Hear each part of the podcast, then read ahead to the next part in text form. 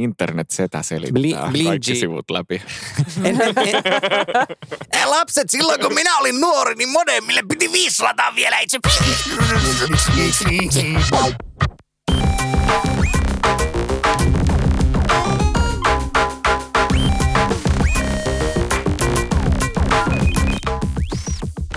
Askel Palautin podcast aloittaa tänään massiivisen urakan, jonka tulemme tekemään 2 osassa. Se tarkoittaa sitä, että täyttymys seuraa vasta seuraavassa jaksossa. Käymme nimittäin läpi 100 vaikutusvaltaisinta internet-saittia, www-saittia. Miten se nyt määritelläänkään? Semmoista, joka Gizmodo on listannut, ja aloitamme tämän tänään tykittelemällä tuon ensimmäisen puoliskon läpi. Listaa kritikoimassa, analysoimassa, laajentamassa ja soveltamassa ovat tietojen käsittelijä Otto Ahniemi, nuorempi kuin www. Hohoho, ihan totta. Touché. Oh shit, mä en halua edes miettiä, että minkä protokollan ikäinen mä olen. Anteeksi. Eiköhän Olli lähetä. Se oli siinä se podcast. Mukana studiossa on myös tutkija Salomarja Laaksonen. Sekä minä, toimittajaksikin välillä parjattu Olli Sulopuisto. Meillä on tosiaan pohjana tällainen Gizmodossa taannoin julkaistu 100 websites that shaped the internet as we know it. Ja ehkä voisin muotoilla näin, että tästä podcastista saattaa saada enemmän irti, jos on käynyt silmäilemässä sen nopeasti läpi, on helpompi kinastella sitten meidän kanssa. Joten nyt me tehdään niin, että Askel Palautin podcast luo mustan aukon, hidastaa aikaa ja pistää pausen päälle, että te voitte sillä välin käydä selailemassa nopeasti listaa. Ja noin sieltä sitten taas aika palautui normaaliin vauhtiin. On se hyvä, että meillä on absoluuttinen valonnopeus ja kaikki muut asiat relativistisia, koska muuten tämä olisi täysin mahdotonta. 100 web-saittia, ja tästäkin vähän päästään varmaan kinastelemaan, että missä määrin on järkevää osaa näistä sanoa nettisaitiksi, mutta tässä on nostettu sijalle 99 humorisoitti I Can Has Cheezburger. Ja mä voisin heittää sen kyllä korkeammalle. Sama. Kyllä sama. Mä en tiedä, onko tässä tämmöinen jälkikäteen jotenkin ranking, että kun samaa vitsihuumoria ja niin kuin kuvamakroja ja meemipohjaa on lypsetty niin paljon, että sitten teki ajattelee, että se on tärkeä. Mutta siis kyllä mä sanoisin, että toi on selvästi semmoinen, mistä alkaa jotain. Ja sen takia mä nostaisin, että se ei ole niin kuin vain mikä tahansa saitti tässä kuvahuumorin listassa, vaan kyllä se niin kuin pitäisi olla huomattavasti korkeammalla. Kyllä. Sepä just, että tuolla tulee joku Know Your Meme, tulee paljon myöhemmin. Jep, ja esimerkiksi I Can Has Cheezburger on vanhempi kuin 9GAG. Niin. 9GAG on siis 2 vuotta. Kyllä, kyllä. Nuorempi. Joo, että tässä nyt päästään tähän ensimmäiseen kommenttiin siitä, että kun tehdään listoja ja ränkätään niitä, niin onko ikään kuin arvostellaanko merkitystä nykyhetkessä vai jotenkin historiallisessa kontekstissa? Ja mielestäni ainoa järkevä tapa on just se, että historiallisessa kontekstissa, koska muutenhan niin kuin kaikki nettilistat olisi täynnä aikaa sitten kuolleita saitteja, jolle ei ole enää mitään merkitystä. Että kyllä siinä joku tämmöinen tästä kaikki sai alkunsa -aspekti täytyisi ottaa. Listan pointti oli, että mikä muokkasi internettiä. Kyllä. Niin siinä mielessä sitä ihminen hämmästyy, kun löytää I Can Has Cheezburgerin sieltä 99. 97 Goatse. Sitten tämä on vähän semmoinen, että tietää siis, tai että kaikkihan sen tietää. Kaikki ovat tietäjiä. Niin. Valitettavasti. Tiedä, niin, kyllä mä luulen, että tämä on ihan siis, sanotaan, että ihmisten niin kuin kulttuuritietouteen mukaan jäänyt asia. Jos sanot Goatse jossain, niin todennäköisesti niin. Joku tietää bileissä, että mikä se on.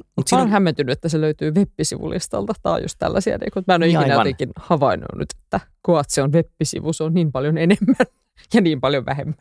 Niin. Mä oon ainakin niin kuin ensin varmaan kohdannut se irkissä silleen vittuilulinkkinä, niin. Mitä jengi heittää toisille. Niin. Että ei se niin kuin webi-asiana ole mitään. Ja sitten se, mikä sille on tapahtunut, niin että se on ikään kuin merkki on irronnut merkitsijästä. Ei tarvitse käyttää sitä alkuperäistä kuvaa, että voisi ammentaa sen tehoja. Mm. Että voi niin kuin esimerkiksi tehdä Goatsen variantteja oikeasta maailmasta löytyvillä asioilla tai askiilla. Tai voi vaan niin kuin jotenkin viitata siihen silleen, että ihminen täydentää sen päässään.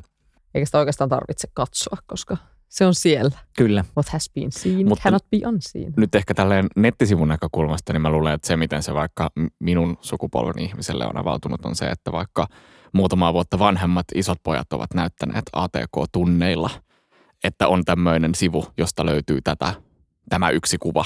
Että ikään kuin mulle se kuva ei ole ollut se asia, joka olisi tullut vaikka Irkissä tai jossain muualla vastaan, vaan se sivu, niin, jossa on shokki-internet-tyyppinen niin, asia. Kyllä.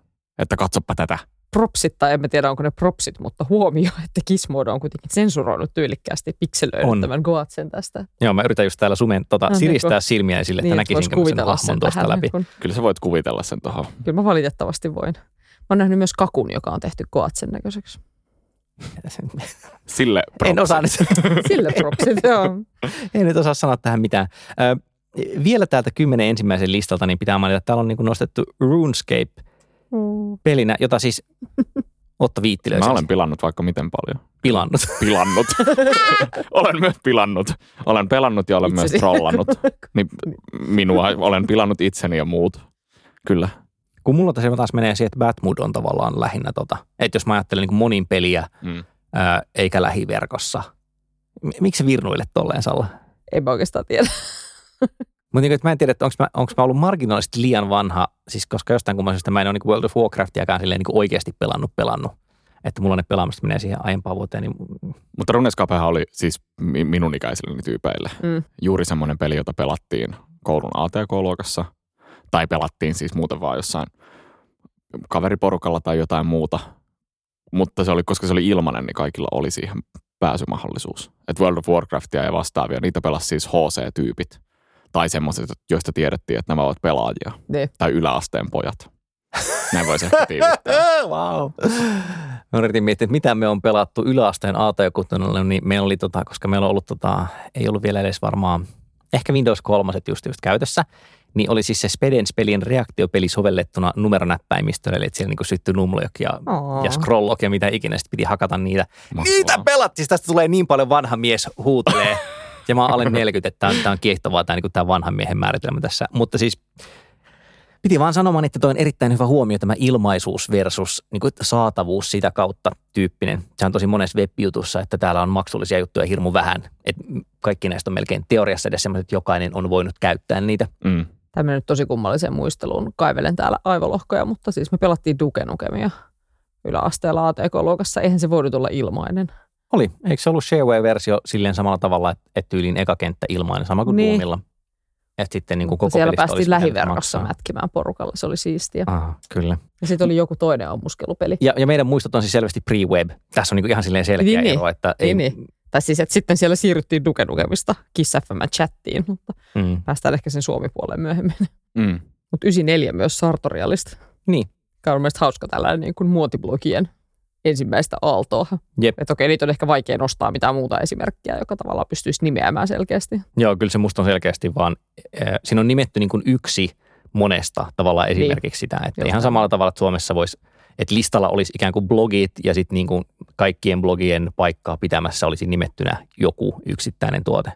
Mä voisin sanoa vaikka, että Jukka Kemppinen, vaikka se ei ihan ensimmäinen ollutkaan, mutta kuitenkin, että on vähemmän tärkeää, että mikä niin kuin nimenomainen se on kuin vaan, että niin kuin muotiblogit ovat mukana, mutta eivät kovin tärkeänä. Tuo on jännä, kun tuossakin niin todetaan, että sehän on tietysti semmoisen, niin toi elää Instassa nykyään niin paljon selkeämmin. Toki on siis blogaajia, lifestyle-blogaajia, mutta että jos tavallaan ensiainen juttu on kuvat, niin kyllä se on niin varmaan Instagram silloin enemmän kuin blogi nykyään tai web-sivu. Kyllä niitä on itse asiassa molempia. Ja siis toki YouTube myös, mutta ne blogit on nykyään täynnä kuvia myös. Siis lakanan kokoisia, isoja, hyvin otettuja kuvia. On, mutta jos mietit niinku tavallaan yleisön tavoittamisen kannalta, niin kyllä mä väittäisin, että se Insta on luultavasti niinku nopeampi leviämään. Että okei, blogisivua voi edelleen linkata muille, siinä on niinku se, mutta tavallaan Insta ja muiden helppous siinä, että miten painaa follow-nappia ja like ja muuta, niin mä väittäisin, että se olisi niinku isohko osa, mikä on ajanut jengiä sinne. Niin, ja sitten se blogiskene on muuttunut siinä mielessä, että sitten on niitä talleja, joissa ollaan. Että sitten sä meet sinne Lilyyn ja mielellään oot se joku nimetty tyyppi siellä. Voi blogaaminen. Blogit pilalla. Pelkkää Instaa tilalla. Mitään niin. Emotionaalista sidosta tähän. Et sä ikinä ehtinyt blogeihin millään tavalla niinku mukaan? En. Kiehtovaa. Eikö kukaan teidän kaveriporukasta sit vaikka millään tavalla blogannut? Ei. No missä ne sit julkaisi internetissä asioita, jos ne oli silleen, että tein tämän ja haluan näyttää kavereilleni? Galleriassa. Ai niin, sekin. Galleria protoblogina. Olihan se. Siellähän oli jotain sellaista. Siellä oli kuvia, siellä oli noteseja, muistatteko, joita jätettiin, päiväkirjoja. Joo, se on totta. Mä olen liittynyt Facebookiin 2009. Joo, ei. mä en nuoriso.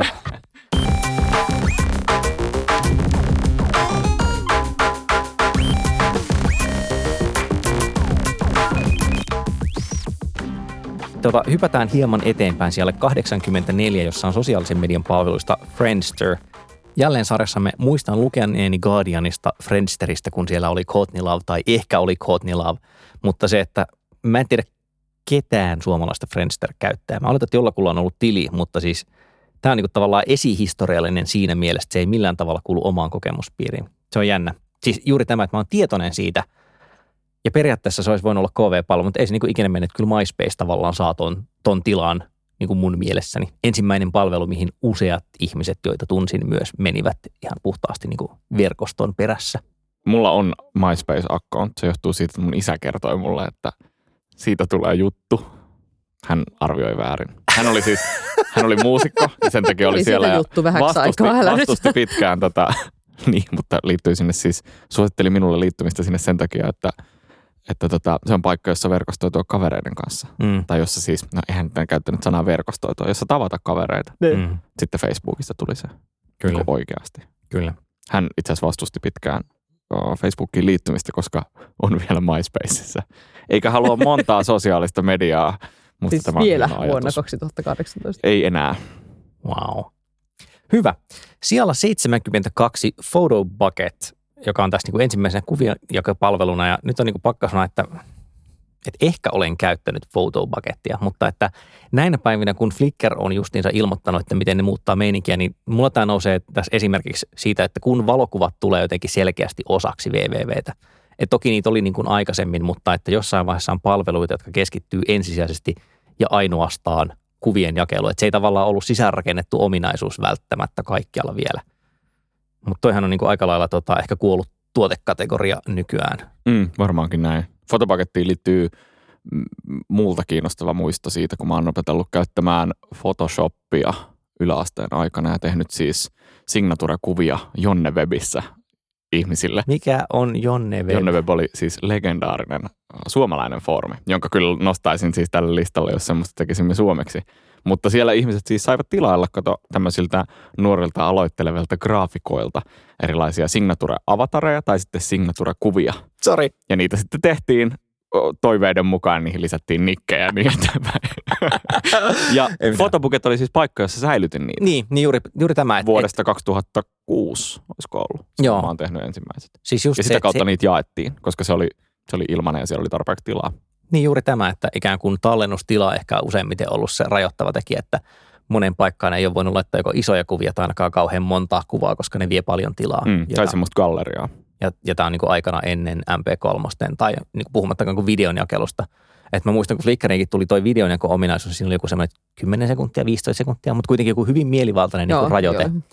Että ei voi laittaa rajoittamattomia videoita, ja sitä Vimeo oli pitkään se, että siinä pystyy laittamaan pitkiä, YouTubeen ei, mutta jossain vaiheessa ikään kuin tallennustila räjähti niin halvaksi ja laajaksi, että se ei enää ollut mikään homma. Jälleen niin kuin, tavallaan tuotekategoria, joka on kokonaan pyyhkiytynyt pois, koska se on jonkun muun osana. No Flickr on vielä tietysti elossa. No Flickr on olemassa. Uusisti rahoitusmalliaankin justiinsa. Niin, kyllä. Ja sitten toi.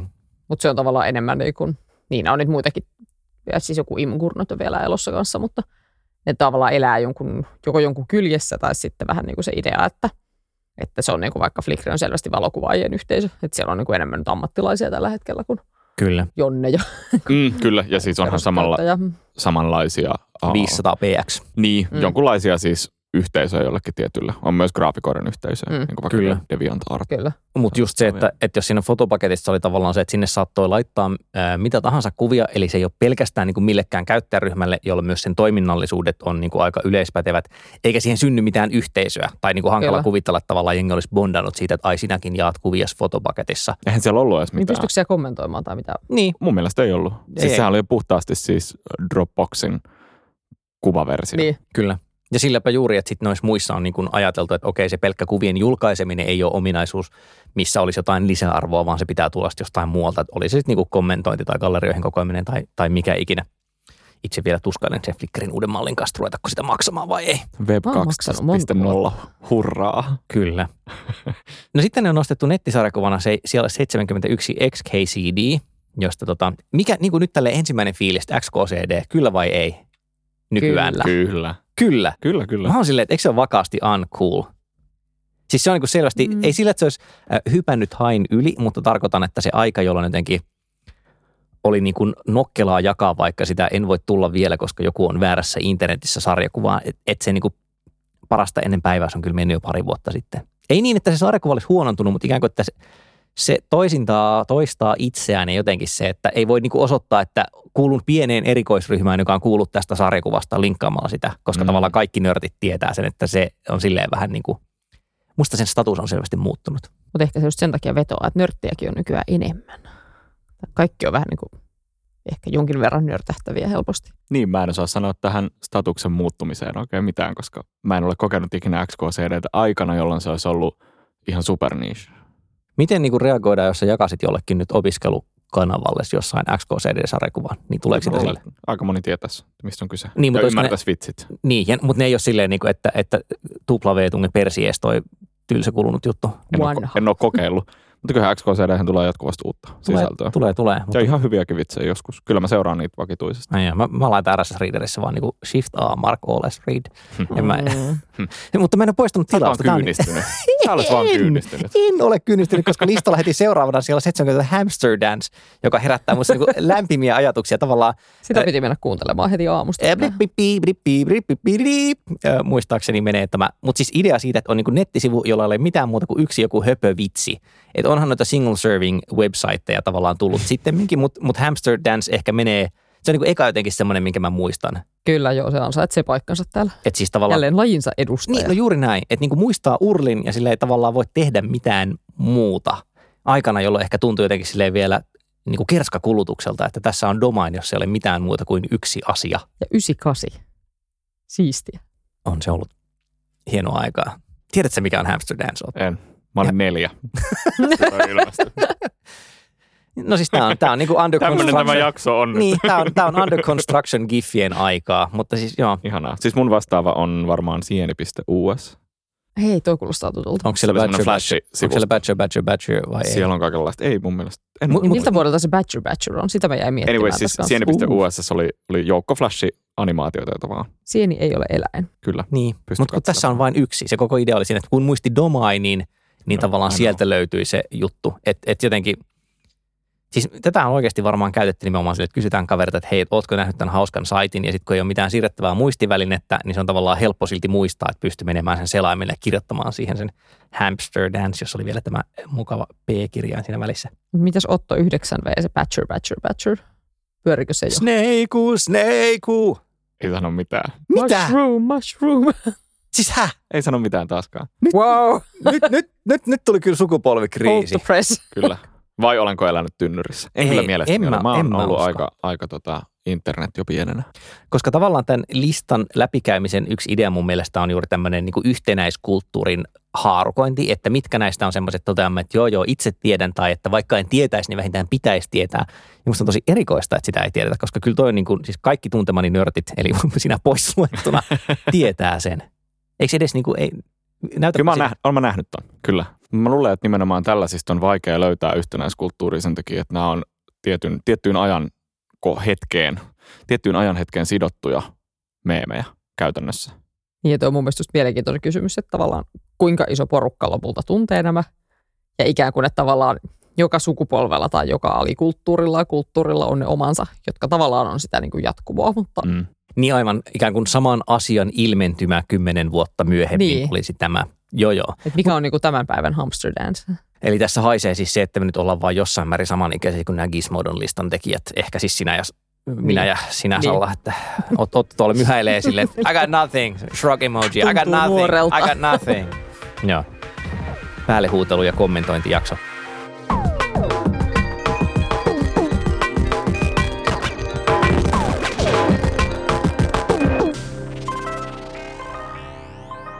Listan siellä 65 on Hotmail, ja kuka muistaa vielä, että mistä se nimi alkujaan tuli? Taas näppäillään siellä. No siis Let me google that for you. Se oli aikanaan vaan siis kirjoitettu, niin kuin, että iso H, pieni O, iso T, iso M, pieni A, pieni I ja iso L. Siis niin kuin, että HTML-kirjaimet oli kapiteelilla. Et en mä tiedä, onko se niin kuin bakronyymi ihan aidosti, vaan että ne on vaan niin kuin keksinyt sen. Mutta siis, että on aika. Muistan sen, on aika, jolloin oli mielenräjäyttävää, että oli niin kuin web-käyttöliittymä sähköpostiin. Että se ei ollut se Pegasus tai Eudora tai Pine tai mitä ikinä niin kuin emaksi käyttää, että se on käyttänyt, kun itse oli siihen liian pieni. Mutta tässä on myös niin kuin tietyllä tavalla tosi monennen kerran sanon tämän, että siis ominaisuus, tai siis tuote, joka on muuttunut ominaisuudeksi, että niin kuin nyt se, että on selain, niin kuin voit selaimella käyttää sähköpostia, niin eikö se ole aina ikään kuin... Niin, että se aina pitää olla se käyttöliittymä, kyllä. Niin, ja siis nykyäänhän ihmetellään, jos joku käyttää työpöytäversiota käytännössä. Minä siis, käytän. Mä luulen, että jos joku katsoisi, miten mä luen vaikka meille. Mulla on siis erillinen softa, koska se on mun mielestä järkevää.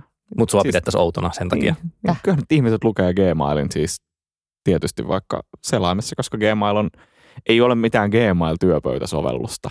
Gmail on synonyymi sille, että mä menen Gmailiin. Gmail.com. Laaksosen ilme. Niin. Laaksonen on silleen, että miksi mä lukisin Gmailin selaimessa? Siellähän on mainoksia. Hyvä pointti, mutta... Mulla taas se offline-saatavuus. Siis vaan väitös, mutta luulen, että näin on. Joo.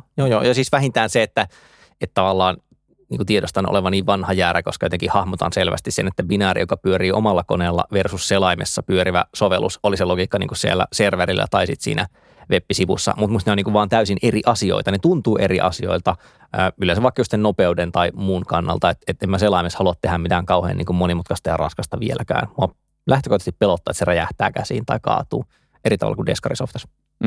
Mikä oli teidän eka Hotmail-osoite? Mä en onneksi muista sitä. Se on luojan kiitos varmaankin hävinnyt aikaa sitten, koska se on konvertoitunut live-osoitteeksi ja ties miksi sen jälkeen. Mulla oli ode5.boy.94 hotmail.com. 5 oli siis mun pelinumero jalkapallossa silloin. No niin. Siitä se on tullut. Herra boy oli boy. Mulla oli joku David Eddingsin kirjasta varastettu hahmo ja jotain. Että. Herra mun vereni. Tuota vaan kun päästään siihen Kiss-FM:n osioon. Ah. Anteeksi, no niin, hyvä eteenpäin. LinkedIn siellä 63 ja niin kuin, tässä on se, että LinkedIn ei eittämättä merkittävä, garbage fire, kuten Paul Ford aina sanoo siitä, mutta se, että niin kuin, missä määrin se on niin kuin www-sivu, onko se nyt jotenkin sen arvo, tavallaan se nyt voisi olla ihan mikä tahansa muu. Tämä nyt on omituista, toki sen ilmentymä on niin kuin www:n kautta edelleenkin, mutta... Mihin LinkedIn oli alun perin? Samaan tarkoitukseen kuin? Joo, kyllä se on. Ihan alusta asti. Kyllä. Se on ollut niin kuin ammatillinen. Siinä on tietenkin se, että itse on ollut aluksi liian nuori, niin että olen alkanut vasta vastentahtoisesti myöhemmin käyttää, enkä vieläkään oikein niin ymmärrä, että mikä se on, mutta Sillä ei taida olla oikein kilpailijaa. Ei silloin vieläkään, ja varsinkin kun Microsoft osti sen, niin tuskin se tuliskaan, että siinä on barrier of entry melkoinen. Et siinä mielessä niin kuin taas jälleen kerran tämä ajatus siitä, että verkostoitumisen voi hoitaa näin, että sulla on profiili ja put it all up there.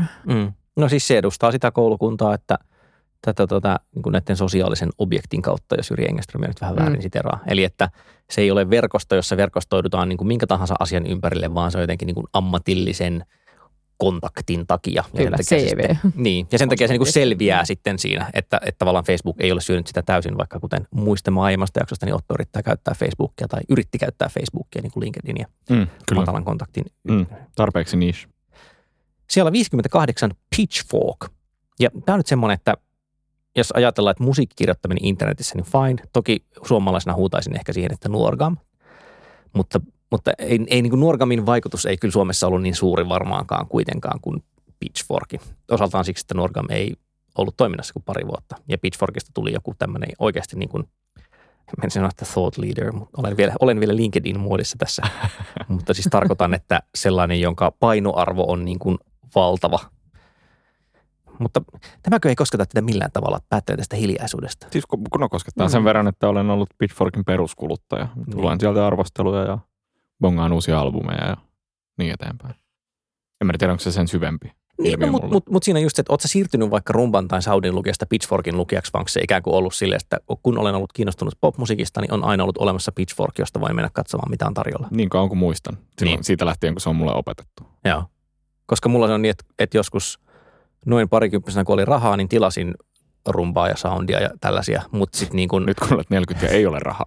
Kun olet 40 rahaa, en tilaa. Mutta siis, paperilehtiä. Mutta siis tavallaan se on just sitä aikaa, kun sen paperilehtien semmoinen chase-setting-merkitys alkoi hapertua. Just sen takia, että tulee nettiin niin kuin All Music Guidea ja sitten myöhemmin Pitchforkia ja muuta. Tai siis Pitchfork oli jo olemassa, mutta tavallaan se nousee siihen pinnalle, että mulle se näyttäytyy ennen kaikkea niin kuin asiana, jota ei aiemmin ollut olemassa ja joka sitten niin kuin tuli ja valtasi sen, jos sulle se on taas sitten semmoinen, että se on aina ollut siellä vaikuttamassa. Kyllä, sukupolvieroja tässäkin. Mä ehkä niin kuin diputtaisin sitä. Täällä tulee jossakin myöhemmin muistaakseni IMDB ja Rotten Tomatoes taitaa olla kanssa. Joo. Niin kuin tavallaan ylipäänsä tällainen niin kuin arvostelu arvostelusaittien tai niin kuin tavallaan joukkoistettujen arvostelusaittien nousu. Et ehkä niin kuin jotenkin mua ei niin kuin henkilöinä Pitchfork nyt kauheasti kosketa, mutta ehkä sitten jotkut muut niistä enemmän. Kyllä. Mutta tavallaan juurikin se idea, että ikään kuin ollaan viety sitä median valtaa pois. Onko Pitchfork myös käyttäjien yhteinen? Sehän ei kuratoi, eikö näin?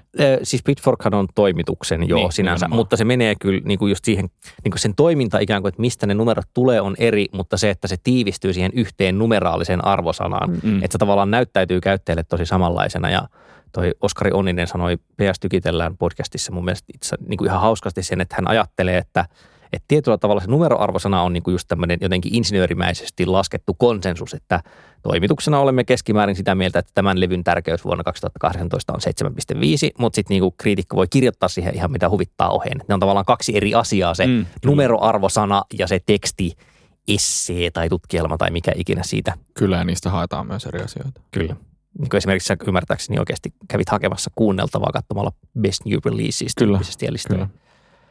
Miksi ei voi lukea rumman 5 tähden levyarvioita ja sitten sieltä valottaa? Luottaisi asiantuntijoihin.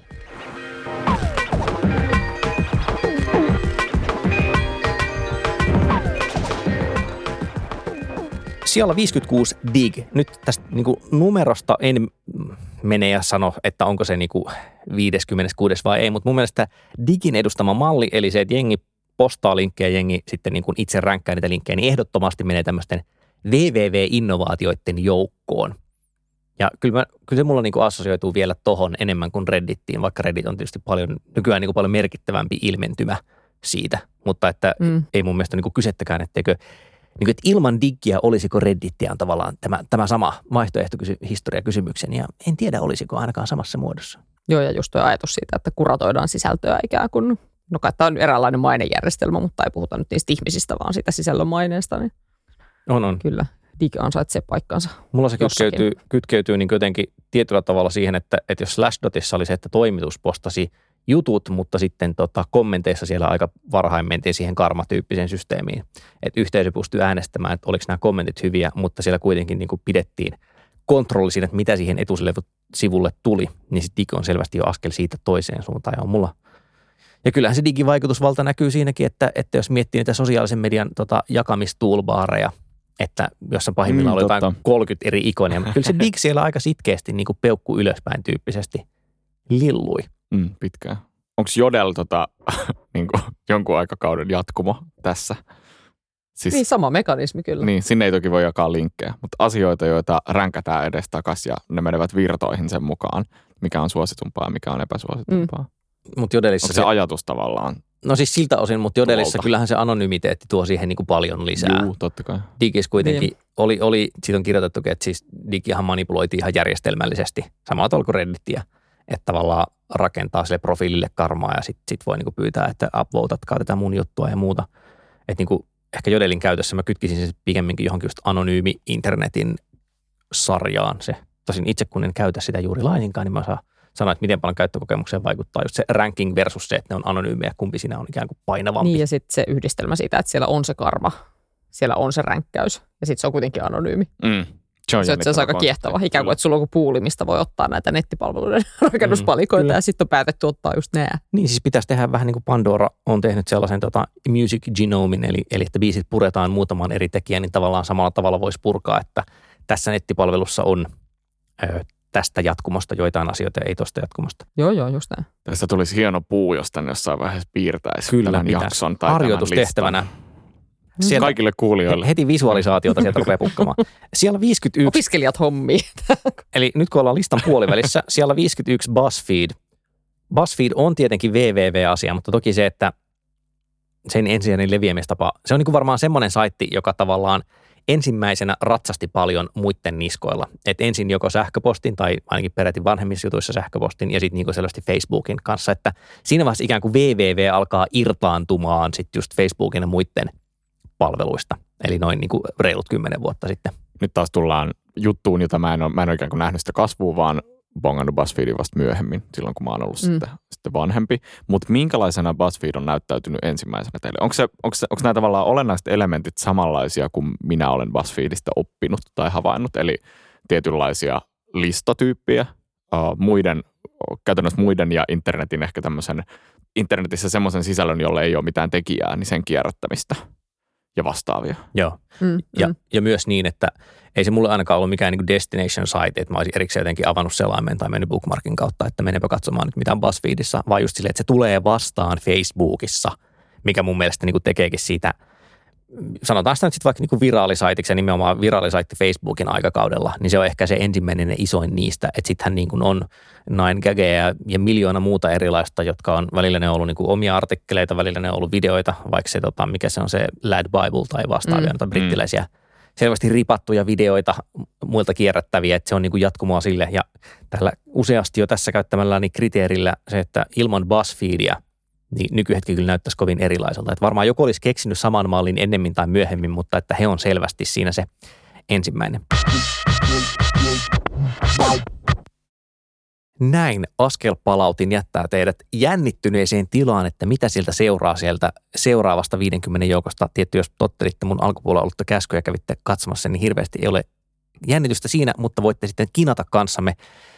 Mutta otamme tähän perinteiset loppusuositeasiat ja tietojenkäsittelijä Otto kertoo jonkin ATK-vekottimen, jonka voi asentaa, vai onko se www-vekotin? Ei se ole www-vekotinkaan, se on ohjelma. Kuten kaikki tiedämme, varmuuskopioiden tekeminen on tärkeää ja usein muistamme tehdä niitä fyysisillä levyillä. Itse asiassa tässä juuri sain Time Machine-ilmoituksen mäkilläni, että siitä on 13 päivää, kun on viimeksi backupannut, mutta Tämä ei onneksi niin pahasti haittaa, sillä käytän myös sellaista palvelua kuin Backblaze, joka kopioi jatkuvasti tiettyjä tärkeitä tiedostoja mun koneelta nettiin tiettyyn palveluun, jossa ne ovat myös sitten enkryptattuna, jotta niihin ei itse asiassa tämä firma, jolle siitä palvelusta maksan, myöskään itse pääse. On vastaavanlaisia myös kilpailijoita, mutta ylipäätänsä kannattaa pitää mielessä sellaista ajatusta, että tiedot kannattaa kopioida moneen paikkaan. Siitä on aina hyötyä, koska joskus käy hassuja. Mä haluan valittaa tässä vaiheessa teille ja paha mieli sitten kuulijat siitä, kun päästään lopettamalla iloisella. Nimittäin siis kohtasin maailman kiehtovimman Android-bugin. Ja en mä oikeastaan, niin kuin, ei tämä mikään valitus, mutta siis mä oon kierrättänyt vanhan kännykän isälleni. Ja sitten isi sanoi, että kun hän yrittää soittaa VR-varausnumeroa, niin puhelin buuttaa. No okei, siinä on tietysti... Onko tämä VR, isä vai Android? Toki siinä on siis custom ROM, koska niin kun se on muutaman vuoden vanha Android, niin siihen ei enää tule virallisia päivityksiä. Sitten mä sitä niin vähäkaan silleen googlailin foorumeilta ja muilta ja vihdoin luulen, että sain kiinni, mikä siinä oli. Ensin mä luulen, että se liittyy suuntanumeron puutteeseen, eli tyyliin, että jos ei ollut maakoodia, niin se ehkä kaatui. Mutta ei se ollut se, niin kuin, että pystyin soittamaan itselleni tyyliin ilmankin sitä.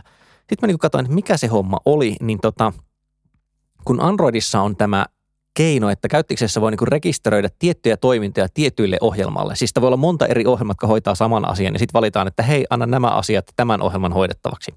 Niin syystä tai toisesta siitä oli pyyhkiytynyt kytkös puheluiden välillä. Eli tavallaan, kun siinä on erikseen niin kuin yhteystieto-ohjelma, sitten yhteystieto-ohjelma käynnistää puhelun, ja sen jälkeen se niin kuin antaa tavalla, että kuka vaan hoitaa puheluita, niin ottakaapa koppi. Ja se oli blanko. Niin siis tavallaan siinä kävi esimerkiksi, että kun soitti puhelun, niin siihen ei tullut mitään niitä luurinäppäimiä, ei niin kuin vihreitä eikä punaista luuria eikä muuta. Siis se vaan niin kuin hävisi. Tavallaan pystyi soittamaan, mutta sen jälkeen, kun oli aloittanut puhelun, niin ei ole mitään kontrolleja ruudulla. Ja tämä sama ilmeisesti johti niin kuin siihen, että sitten se sai välillä hermoromahdukset, tavallaan huutelee siellä, että hei, joku nyt puhelusofta voisiko ottaa kopin tästä, ja sitten niin kuin ei mitään, niin sitten vaan silleen buuttasi. Että sen jälkeen, kun mä rekisteröin siihen puhelinsoftan niin kuin puhelutoimintoihin kiinni, niin se alkoi toimia. Tämä oli puhtaasti viitaten tähän manuaalijaksoon, niin ei olisi ikinä löytynyt ilman jotain niin kuin random googlaamista, että mistään manuaalista et löydä tuommoista failstateä. Mutta että olipa niin kuin ihana ja olipa miehekäs olo, kun sain sen ratkaistua. Mites Salla, olisiko akateemisella maailmalla jotain kontribuoitavaa tähän teemaamme? No todella olisi, ja mä tiedän, jääkö tästä nyt hyvämielisen paremmin, mutta jos miettii tällaista anonyyminetin historiaa ja niin kun paalupaikkoja, niin ehkä niin kuin 4chan ja siellä asustelevat alikulttuuritrollit on yksi aika sellainen netin historiaa määritellyt tekijä, niin siinä suhteessa sellainen amerikkalainen tutkija kuin Whitney Phillips, aivan ehdoton shoutout sinne päin, koska hän on kirjoittanut sellaisen kirjan kuin This is why we can't have nice things, ja viettänyt siis etnografiaa, tehnyt monta vuotta 4chanilla ja päässyt myös haastattelemaan näitä ihmisiä, jotka siellä niin kuin viestivät ja näitä erilaisia kampanjoita ajavat. Aivan loistava kirja, siis ei todellakaan yhtään nyt akateemisen kuivakka, vaan ihan niin kuin loistava matka trollauksen maailmaan. Etnografiat kuulostaa aina hyvältä. Aina mietin kun jotain, että on eletty huumekauppia parissa, että pitäisi päästä lukea niitä. Mutta kuulija, tämä oli Askel Palautin podcast, joka ilmestyy seuraavan kerran 2 viikon päästä, ja sitä odotellessa meille voi käydä huutelemassa mielipiteitä listasta, väittämässä vastaan tai korjaamassa faktavirheitä esim. Facebookin Askelpalautin ryhmässä tai Twitterissä hashtagillä Askelpalautin, tai sitten meille voi twiittailla, mutta noin niin kuin muuten pyydän vaan, että kerro tästä kaverille. Kuule, pakotappa kaverisi, nosta sille älypuhelin ohimolle ja sano, että nyt tilaat sen podcastin tai muuten käy huonosti, sillä sitten hänkin saa nauttia meistä seuraavalla kertaa. Moi moi!